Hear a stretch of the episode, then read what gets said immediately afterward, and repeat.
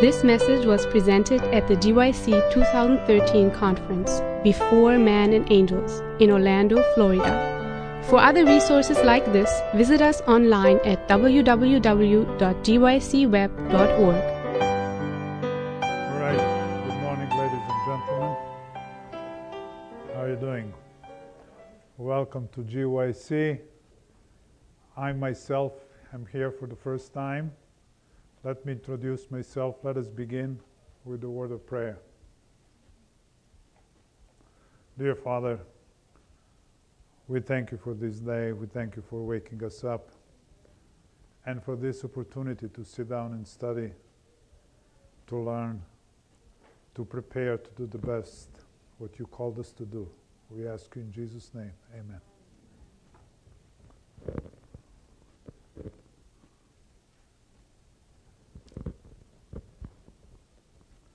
All right, my name is John Markovic. I teach at Andrews University in the Department of History and Political Science. I also teach, uh, I teach modern European history.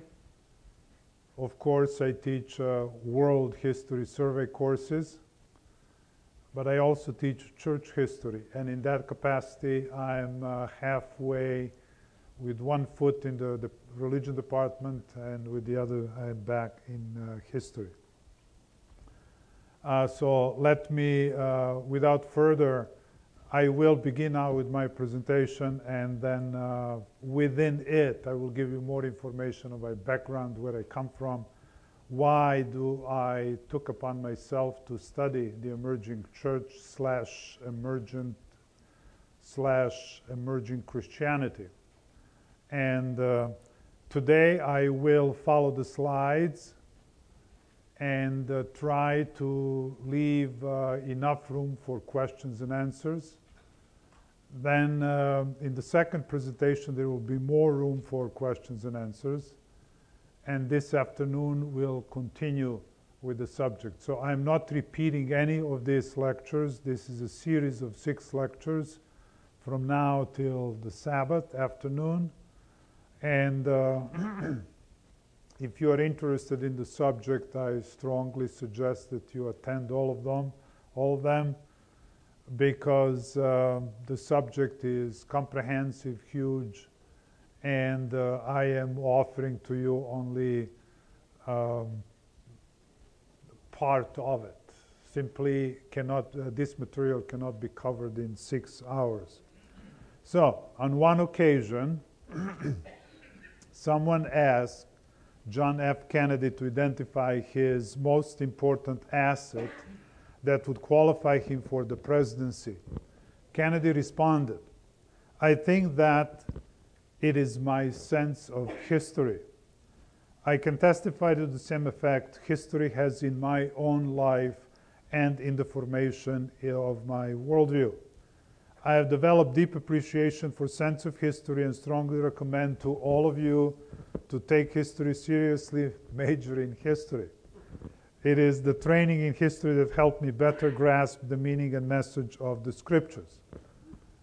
On the undergraduate level at Andrews University, I completed concentration in theology, major in history, minor in Greek, received my bachelor with honors in 1982. And today I'm actively involved in the honors program at Andrews University. On the undergraduate level at Bowling Green State University, I focused on medieval and modern European history and completed a dissertation on the socialization, radicalization of Russian radical youth before 1917, received my doctoral degree in 1990. And since 1990, I am teaching European history and church history at Andrews University. Gradually over time, and partially due to the departmental needs, but largely due to my personal interest, I expanded my research from socialism to communism to anti Semitism, racism, classical liberalism, nationalism, totalitarian regimes, postmodernism. Now I'm finding myself addressing this phenomena that people call emergence Christianity. The history of these isms, history of anti Semitism in particular, helped me more fully grasp the church history and, as well, emergence Christianity. I was born in an Adventist family and went through the primary and secondary education of former communist Yugoslavia, where I was not only challenged for my Adventist beliefs, but publicly ridiculed and physically abused by both peers and my teachers, uh, who often ridiculed me that I believed the fables and legends of the old women. It is in that system that I stood up for my faith without wavering. I left Yugoslavia for Paris in April 1968, immigrated to the United States in September 1969.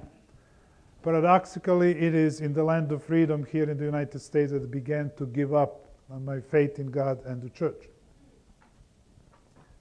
If the story of your life is similar to my own and to the stories of my many of my students in Andrews, please take a comfort in the fact that Jesus Christ has enormous and endless patience to help you find answers to the fundamental questions of life and overcome the difficulties in your life. He definitely helped me, and it is only due to his patience and grace that I'm standing before you today sharing my personal experience and professional findings. I have found the dream God had for me. It took me a long time to learn that my existence is not all about me. It is about God Himself and about people around me. Having said that, it does not mean that, as Satan claims, God is a self serving and self oriented creator who created us in order to please His own needs. Our God is not after us in order to have us lose our identity, personality, and personhood in His own.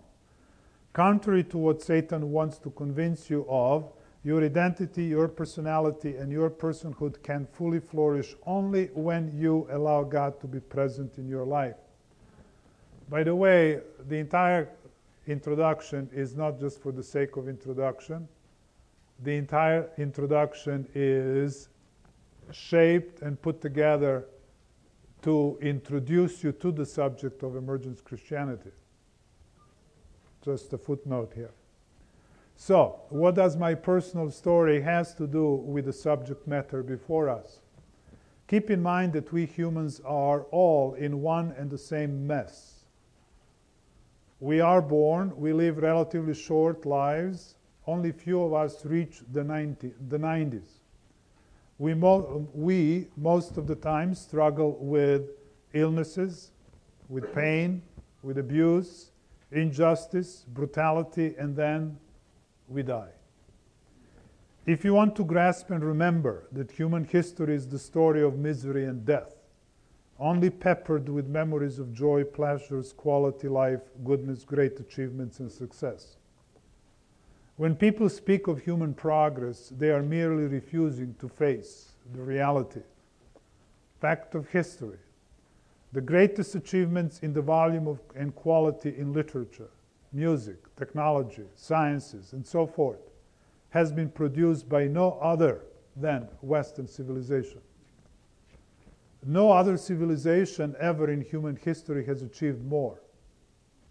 Yet, it is that same Western civilization that has produced and inflicted upon humanity the greatest evils ever. Think of racism, that's a European product.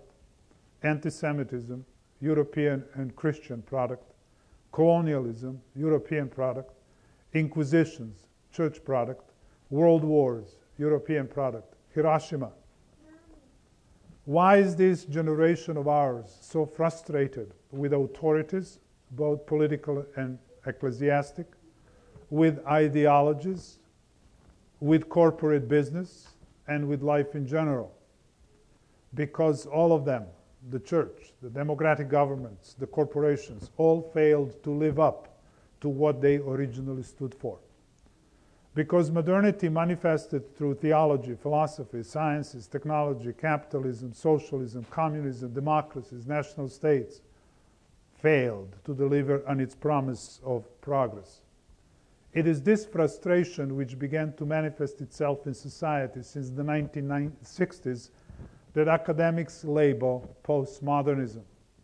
a term so much understood, misunderstood and abused these days.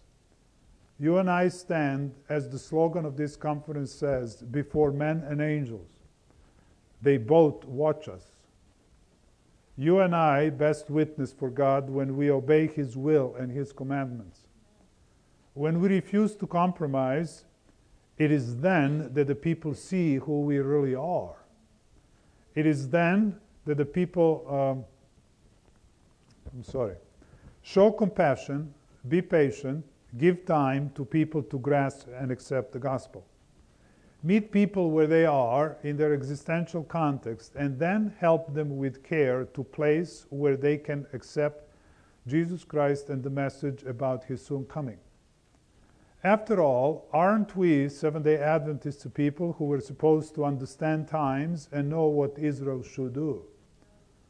Aren't we a people of history, a people who value history, and a people who take the biblical narratives as history? I find the sense of history and of existential reality to be a very useful tool in our situation today. I'm not comfortable when leaders in society, be they politicians, academics, priests, confuse issues, muddle the water, so to speak, or use Karl Marx language, drug the masses with religious opium. They occlude the path to the truth. Hence, in my work, I, I, aim to understand the phenomenon in all of its complexities and ambiguities, and then telling the truth about it in simple terms for everyone to understand. Seven years ago, I began res- this research with the idea that the emerging church is yet one more denomination in the making among many we already have. It did not take long to find out I was mistaken. the emerging church is a phenomenon of a much greater magnitude. I read books about them, books written by them.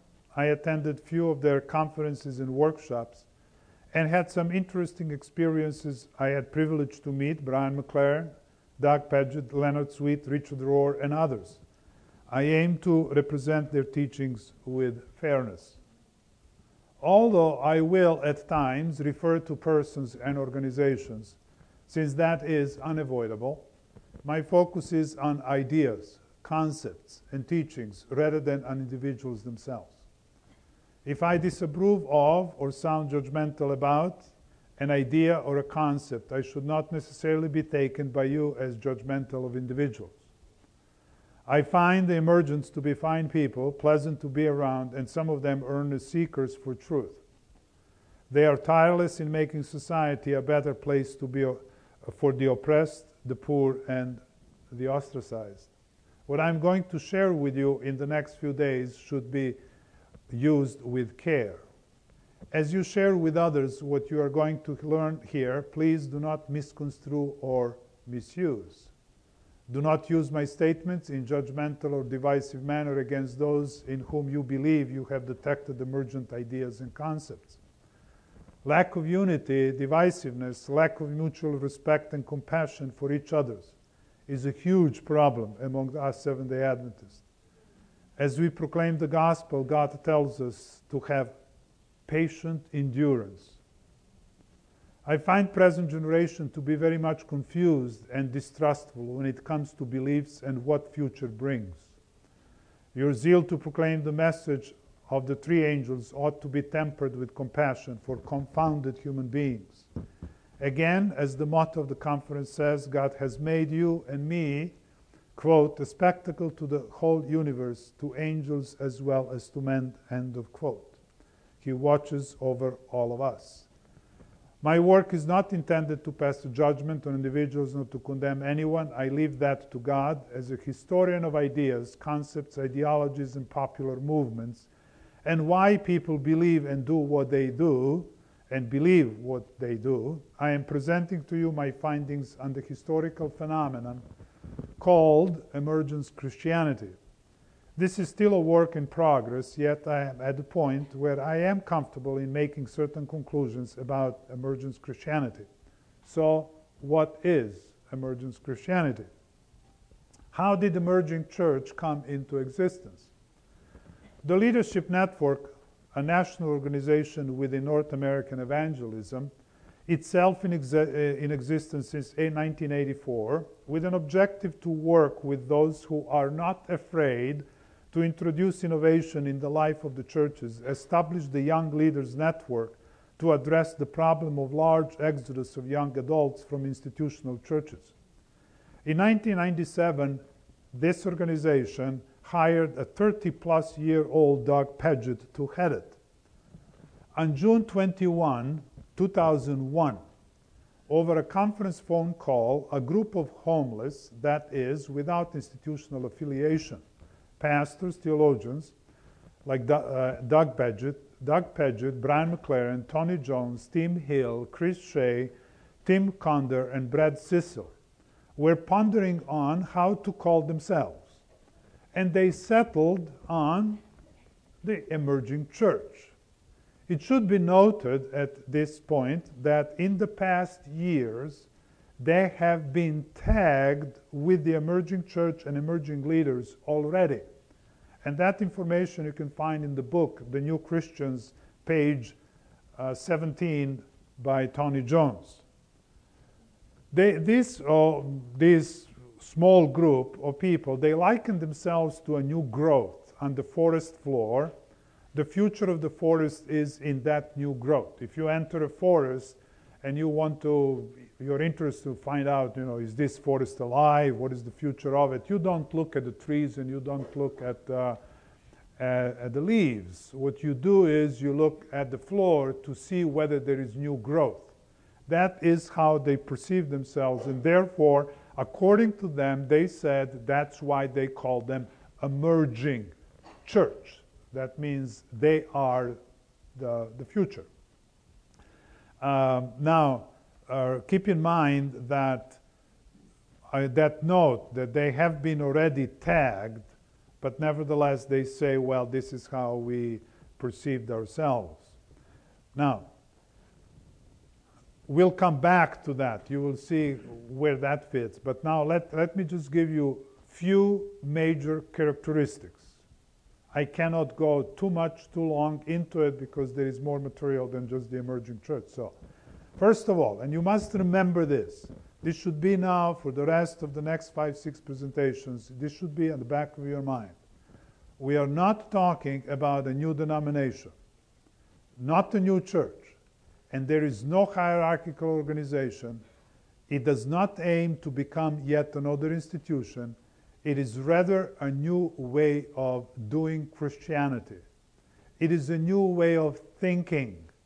It is a new worldview.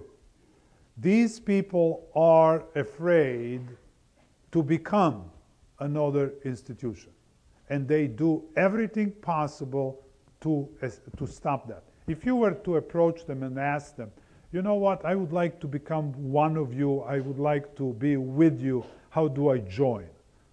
They would look at you and probably tell you, well, if you want to become one of us, you are already one of us.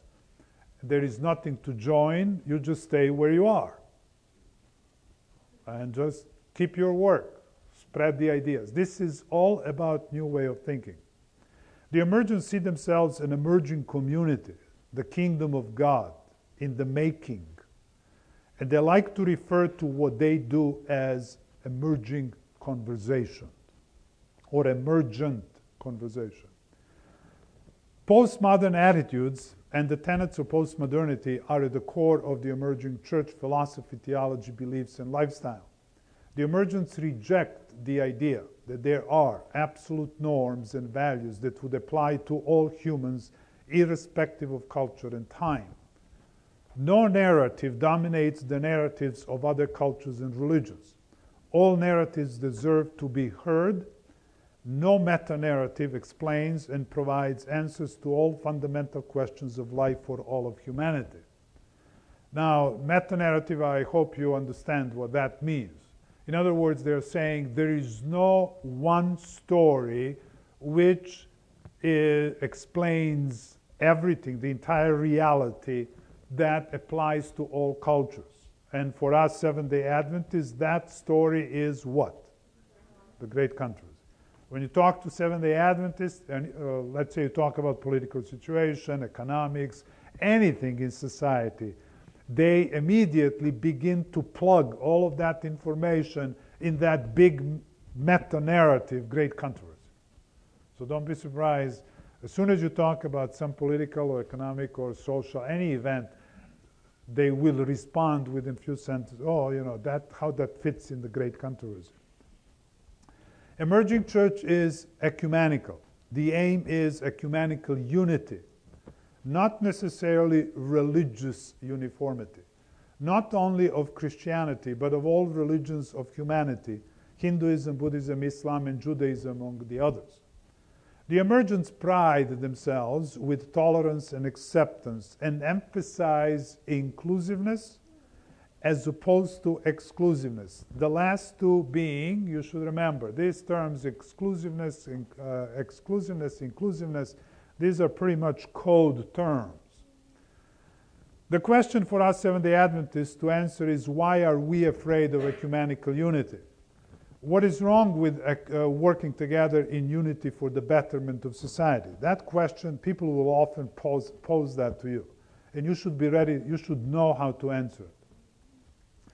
Some Seventh day Adventists do not see danger in ecumenical unity. And the answer to me, at least, is simple. Ecumenical unity makes us SDAs ineffective and it shuts us up. How? Let me give you an example. A good example is what happened back in February 2012 at, on the campus of Andrews University. Uh, Dr. Michael Kinnamon, the former General Secretary of the National Council of Churches, came to the campus and he spoke.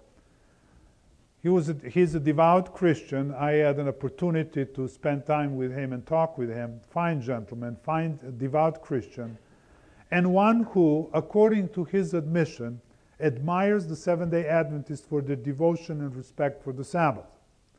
Kinnamon publicly invited the Seventh day Adventist professors and students to join the ecumenical table and teach non Adventists how to honor the Sabbath.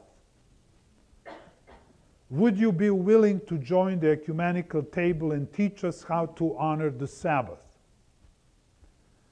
Yes, responded the seminary congregation. Having been pleasantly surprised, he then added, And would you make it a secondary issue which day is the Sabbath? To which he received a resounding no. He did not expect such an answer. He then, with a sense of disappointment, simply said, Well, in that case, I guess you do not belong at the table. The emergence hold to the principle of let's talk about what unites us, not talk about what divides us. And doctrines do divide us. Therefore, do not be surprised to hear the emergence shun the, the doctrinal discussions and often even down ridicule the importance of doctrines in Christian life. Of course, in certain situations, we do need to uh, we do not need to emphasize doctrinal differences as we need to work with non-Adventists for the betterment of society. But we must not compromise our obedience to God under any circumstances. They insist worship should be intentionally experiential and participatory. No priest or preacher is favored over other members. Typically, lengthy Protestant type sermons are not practiced. Talks are short, and members of the congregation are encouraged to participate in a variety of ways. If, um, if available, an artist would keep illustrating the words being spoken. Experiments with worship, spa- uh, worship space is common, and innovation in worship is much welcome. There are no prescribed rules how to worship space uh, how the worship space should look like. The operating term is informality. Usually, seating is rearranged because they don't like this kind of formal arrangement. They don't like the pews.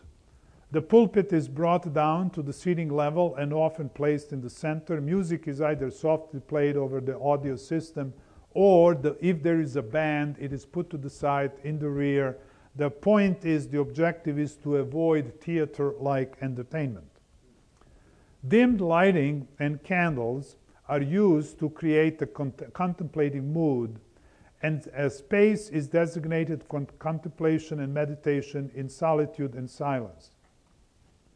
Variety of spiritual disciplines are introduced, like centering prayer, prayer walk, prayer labyrinth, solitude, silence, fasting, Sabbath. Doesn't mean exactly the way you worship Sabbath. Submission, secrecy, Bible reading, meditation, imagination, lectio divina, breath prayer, praying the hours, practicing God's presence, soul friendship, rosary services, and often even the Eucharist. Now, all of this that I mentioned, it doesn't mean they should just put in one bag and throw it away, okay? There is always two sides to it, okay? What is it, how you use it, and all of that. But I'm just telling you what they do. I'm not telling you it is right or wrong necessarily, but uh, slowly you will figure out what goes on. The emergent stress, spirituality in opposition to religiosity. The two, the two terms are always depicted as two opposites. Everyone is spiritual these days, and to be perceived as religious is like having leprosy. Spirituality is imagined with positive connotation, attitudes, beliefs, and lifestyle that is free, exuberant, and unrestrained. Religiosity, on the other hand, is depicted as old fashioned, primitive, predatory, colonial, oppressive, restrained lifestyle, institutional, etc. My question is how can one, in biblical terms, be spiritual but not religious? How can one, in biblical terms, be religious but not spiritual? In biblical terms, I find these two concepts inseparable. We have to be very careful in discussing spirituality because it is personal and because it is the realm where the Holy Spirit works. Our concern is that we may, if careless, fall for the seductive language of the other spirit. And session four will be dedicated to that particular topic. Theistic evolution explains the origin, uh, origins of the universe and cosmos. The emergents are theistic evolutionists. You will not find a creationist or recent creation in among their ranks. This particular, and I'm talking about full-fledged emergence. There will be individuals you will come across who are still claim that they are creationists, but they are expressing some of the emergent ideas. So those are the people on the way. I usually refer to people like all depends how far have they emerged. Okay. This particular point is one of the most crucial components. I'm talking about theistic evolution that, may, uh, that make the core of emergence Christianity. The two components will be addressed in session three and in session four. The battle for the mind begins here, and I'm talking about with emergence Christianity. Do you, do you and I believe in the Genesis narrative, or do we buckle under the pressure of the scientific claims? The main target of criticism on the part of the emergence is traditional mainline Protestantism. This is another characteristic. So far, I have not come across criticism against traditional Catholicism or Pentecostalism or any other religion. It is the Protestantism that is under attack, discredited, and blamed for most of the evils of the last five centuries. This process of demonization of Protestantism is done through the revision of history. A new philosophy of history is in the making. There are several statements that, I, that caught my attention while reading the works of the emergence. One, as noted above, is that according to Tony Jones, the original founders of the emerging church movement had been tagged by others as emerging leaders or emerging church well before they, on June 21, 2001, decided to call themselves the emerging church. The remark says that the idea of the emerging church existed before 2001. I decided to search and find out whether anyone else before wrote about the emerging church. This is what I have discovered. In June 1968, Ronald Wilkins and William Colt, with a special assistant of Dr. Raymond Schmutt, published a paperback in two volumes titled The Emerging Church, with imprimatur and nihil obstat of the Church, meaning it is free of doctrinal and moral errors. Two years later, in 1970, followed The Emerging Church by Bruce Larson and Ralph Osborne, both of them Presbyterians. The Emerging Church by Maxwell White, a Pentecostal. The Emerging Church by John Carr, 1980, from Scotland. Uh, in this book, he is focusing on the book of Ephesians, arguing that the book of Ephesians is arguing for ecumenical unity. The Emerging Church by John Baptist Metz, well known German theologian, and by some accounts uh, attended the Second Vatican Council as assistant to well known theologian Karl Rahner. The Emerging Church by Ronald Wilkins, the original two authors, who republished in one volume and updated the book Emerging Church in 1981. The Emerging, the Emerging American Church by Dan Scott, 1993. The Emerging the Church Emerging from Vatican II by Catholic theologian Dennis Doyle in 1992. Then there were two very interesting books called The Open Church by Michael Novak, published in 1964. Now, if you remember, the Second Vatican Council opened in 1962 and closed in 1965. So Novak was a correspondent at the, at the, at the council, and while, at the very beginning, while he was attending, he was taking notes, and he was able to write and publish this book. And he called the Catholic Church the Open Church. And then 1977, well-known Avery Dulles, well-known theologian, published a book, The Resilient Church, revisiting the Second Vatican Council to find out this book deals whether the church lives up to the principle of the principles of the Second Vatican Council. These are all the titles. I did not invent them, I scanned them, there they are. I have all of these books. Some of them were very difficult to find. Uh, some of them even came from Holland and England and so on. Now, the next presentation, we have now about 25 minutes for questions and answers. The uh, next presentation will be on the Second Vatican Council, what happened at the Second Vatican Council, and how does that uh, connect with emergence Christianity and the emerging church. The point that I wanted to bring to you, right, tell you something about the emerging church, what it is, because that's the most familiar, most of you know. From this point on, uh, I don't think you are aware of what is going on beyond that, beyond the emerging church movement. Uh, we are now talking about, and there is more and more literature now coming out. People are talking now about emergence Christianity. It's much bigger than just the emerging church movement. I just want to bring to your attention one more thing, and that is every movement in history, either, okay, how do movements come into existence? Well, first there is an idea by someone who is beginning to elaborate, expand, and talk with other people, and eventually idea as it is defended and argued, it turn, becomes a system of beliefs and eventually will become ideology. It is ideology now which is spread among people. People begin to follow it, tell others about it, argue for it, and eventually it, the more people you have, then the movement comes into being. And movements which succeed in acquiring, becoming more dominant in society, they may overtake society and become a leading ideology of the society. For example, communist movement. Well, it took some time to grow and eventually carry on a revolution and eventually hold the country for 70, 80 years. Okay? You can have feminism. It's a movement which was spreading, eventually became a movement by the end of 19th century. Eventually it will spread all over society.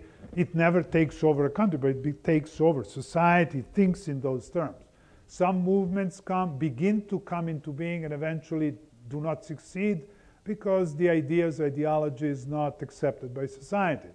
And so the emerging church is a popular movement, though they like they don't like to call it movement, but realistically it is. And out of fairness to them, I like to keep movement in quotation marks. But um, no grouping of people can get together without something bringing them together. And in this case, there is an ideology, there is certain theology, there is certain philosophy, which tells you that there is that has been in the making before. And it, uh, as I went to research all this, tra- trace it, it leads me back to the Second Vatican Council. And then the question is what happened in the Second Vatican Council. Next presentation, I will show you, and you will see that it goes even before some of the ideas, some of the individuals. So at this point, I will entertain your questions and uh, let's. So, Phil, um, now excuse me, ma'am, how are you going to tape this? Uh, speak loud, please. Uh, let's uh, begin. Yes, you, please. Okay, it's the question of experiential. Yes. Okay. Uh, the question is why emphasis on experiential aspect of worship? Well, because that existed all the time. Okay.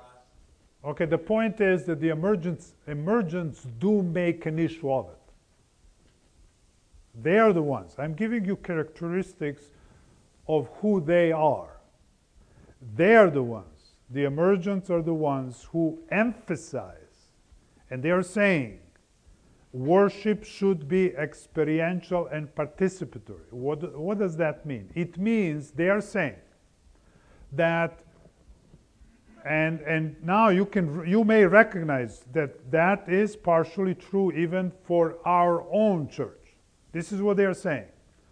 If you go to pretty much any church anywhere you will usually enter into the church you sit down you have a song then you have announcements which amounts to advertising then we have collection of offerings. Then we have another song. Then we may have a group sing, a group, small group choir, or a, a, a band. Uh, you, they, they would sing, and all the other members in the church, they're sitting and listening to it. It's like in theater now. A group is performing, the other group is watching and listening. Okay? So the perform they are performing the audience is like in theater they are not participating. See so it, it's not as experiential. Individually maybe but not. And then you have a sermon and sermon often turns out a lecture.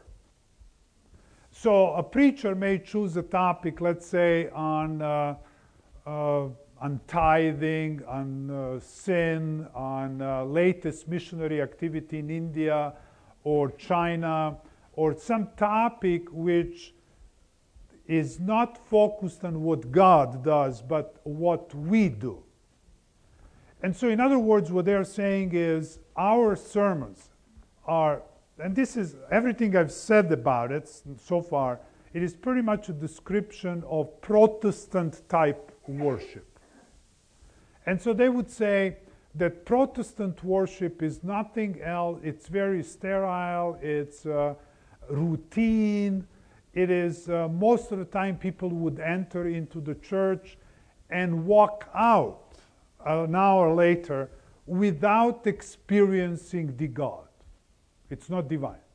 And so they bring into the picture now and they say, if you go, for example, into the liturgy of Catholic Church, Pentecostal, Orthodox, what you do is you enter and let's take uh, Catholic, uh, the Mass.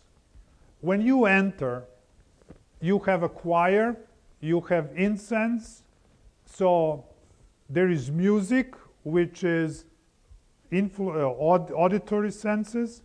There is incest, which is affecting your uh, smell uh, uh, sense. Uh, you participate in the Mass by Eucharist and wine. You have taste, you have visual. Uh, all the five senses are, and you have uh, icons, and you have, even if you want there, you can touch them, you can kiss them.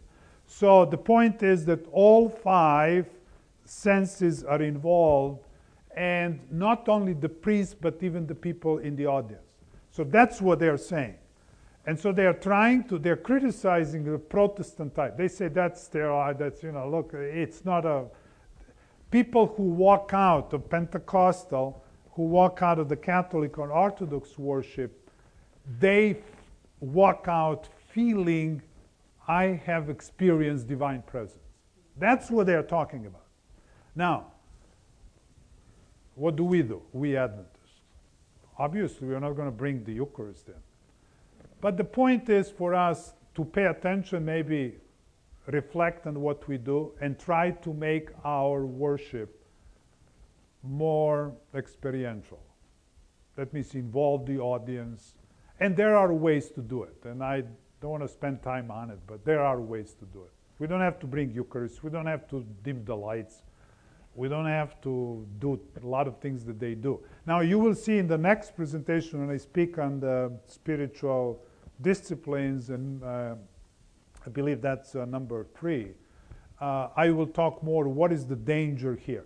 I am not against innovation into worship. Nothing wrong with innovation. The question is, what is it that you bring in? And what is the purpose?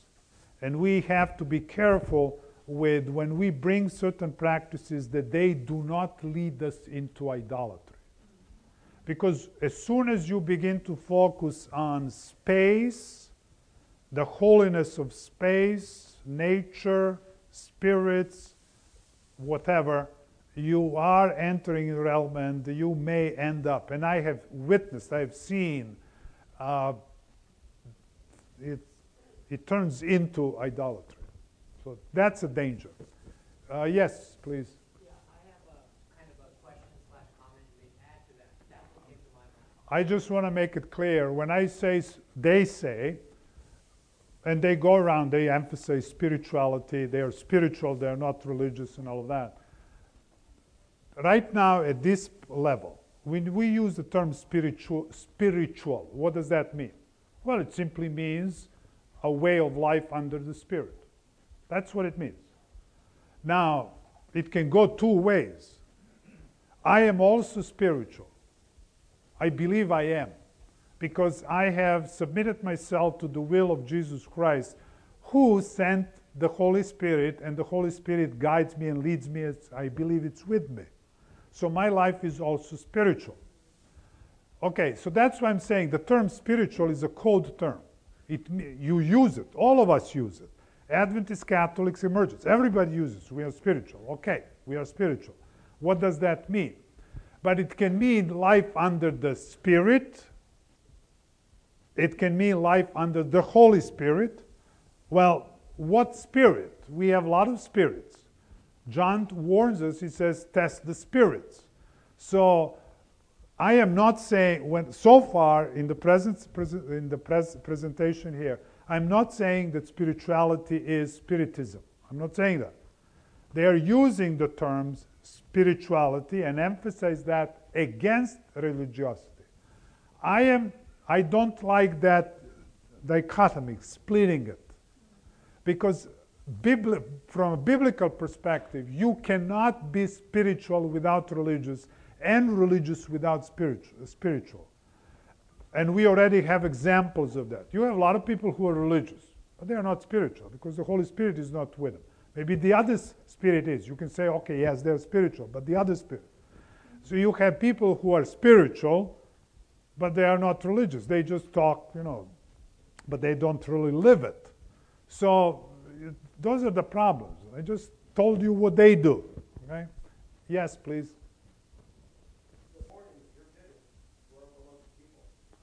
I'm just, guys, you are you are going ahead of me. Uh, you just have to. Uh, I am I just gave you today a presentation what the who the emergents are and what they say. And now it begins to where it goes and the meaning and analyzing breaking it down. So you're just going a little bit ahead of me, okay? So yes, I saw this young lady here. Yeah, okay. It's, uh, now I will be talking about it in the couple, uh, maybe even a bit to, uh, in the second one, but then going to the third one. Uh, you will see where this leads, leads into the direction of, um, you see, it, there, there, there, are, there is an influence of Eastern religions, Hinduism, Buddhism, all of that in monistic religions, it comes here. Uh, that's what now we are entering into what emergence Christianity is. But that is coming in the next presentation. A, you will see. Uh, yes, th- it is a new way of thinking that is overtaking society. And you, you should not be surprised when you talk with people, you should be able to identify these ideas. You can see where do they come from. And I'm focusing on, uh, I will give you one presentation. We are talking here about let me make sure that uh, I don't uh, get over time. Um, uh, let me make sure this on my third presentation, I will be talking about, I have to explain to you guys what is a worldview. Do you know that we all use that term left and right? And I, I address I addressed that the whole lecture on what is worldview. Why? Because it is the emergents who emphasize, and they are the ones who argue.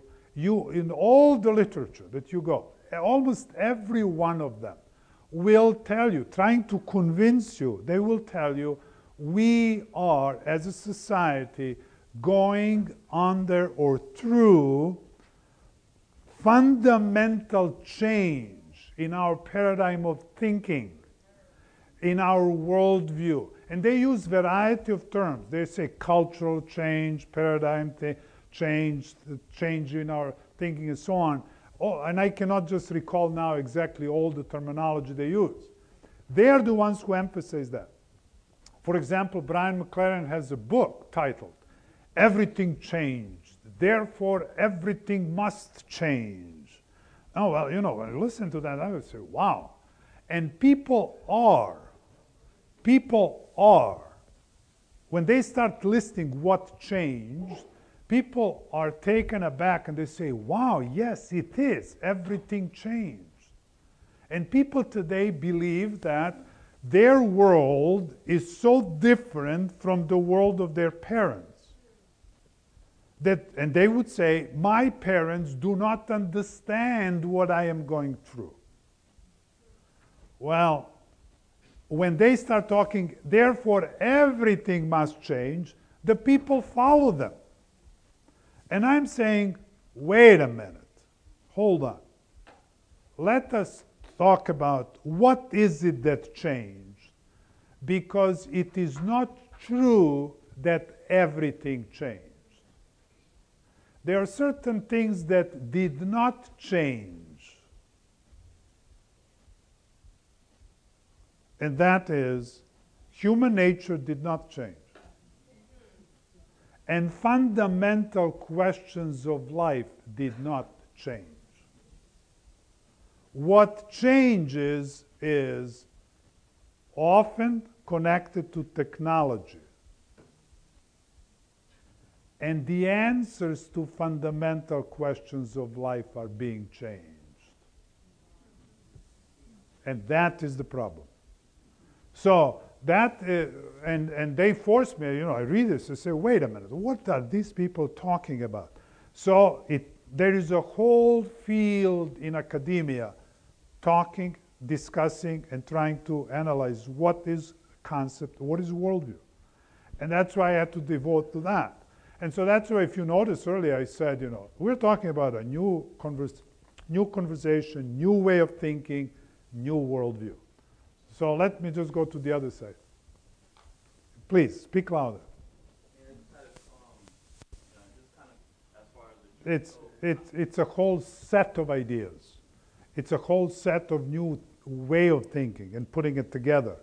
And let me just make it because it's coming out clear, uh, coming out as far as I can listen, and I'm listening to you. I am not teaching emergent theology here. And why is this of concern? It is of concern because you guys are going to, you are facing it and you will face it even more. This talking and this way of thinking, and you have to understand what is it coming at you, and then you should be able to respond to it intelligently.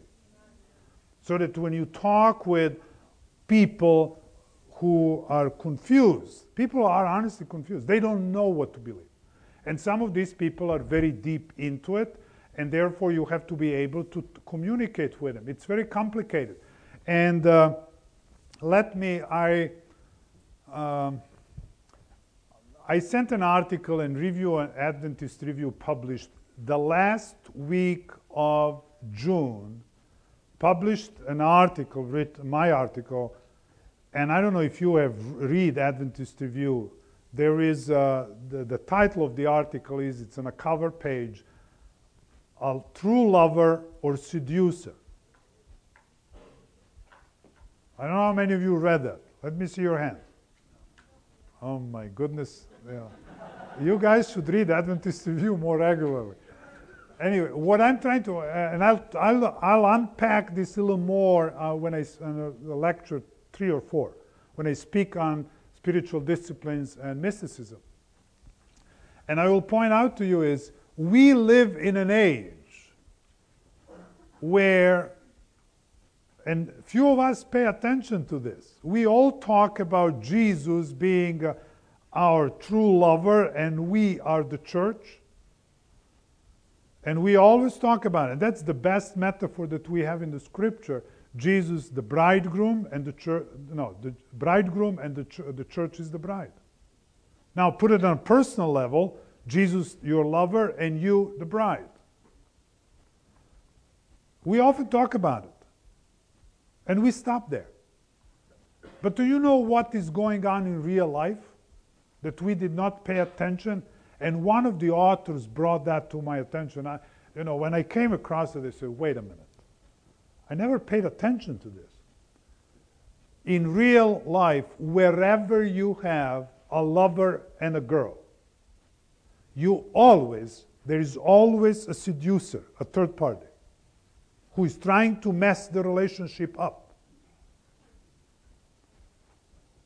We don't pay attention. We live in an age today, the language you listen is seductive. When I read emergent literature, I read page after page, and I'm saying, this is Adventist language.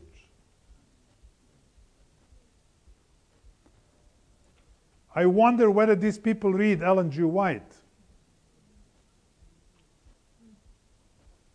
But then you just come to a twist and conclusion, which is say, wait a minute, how did they conclude this?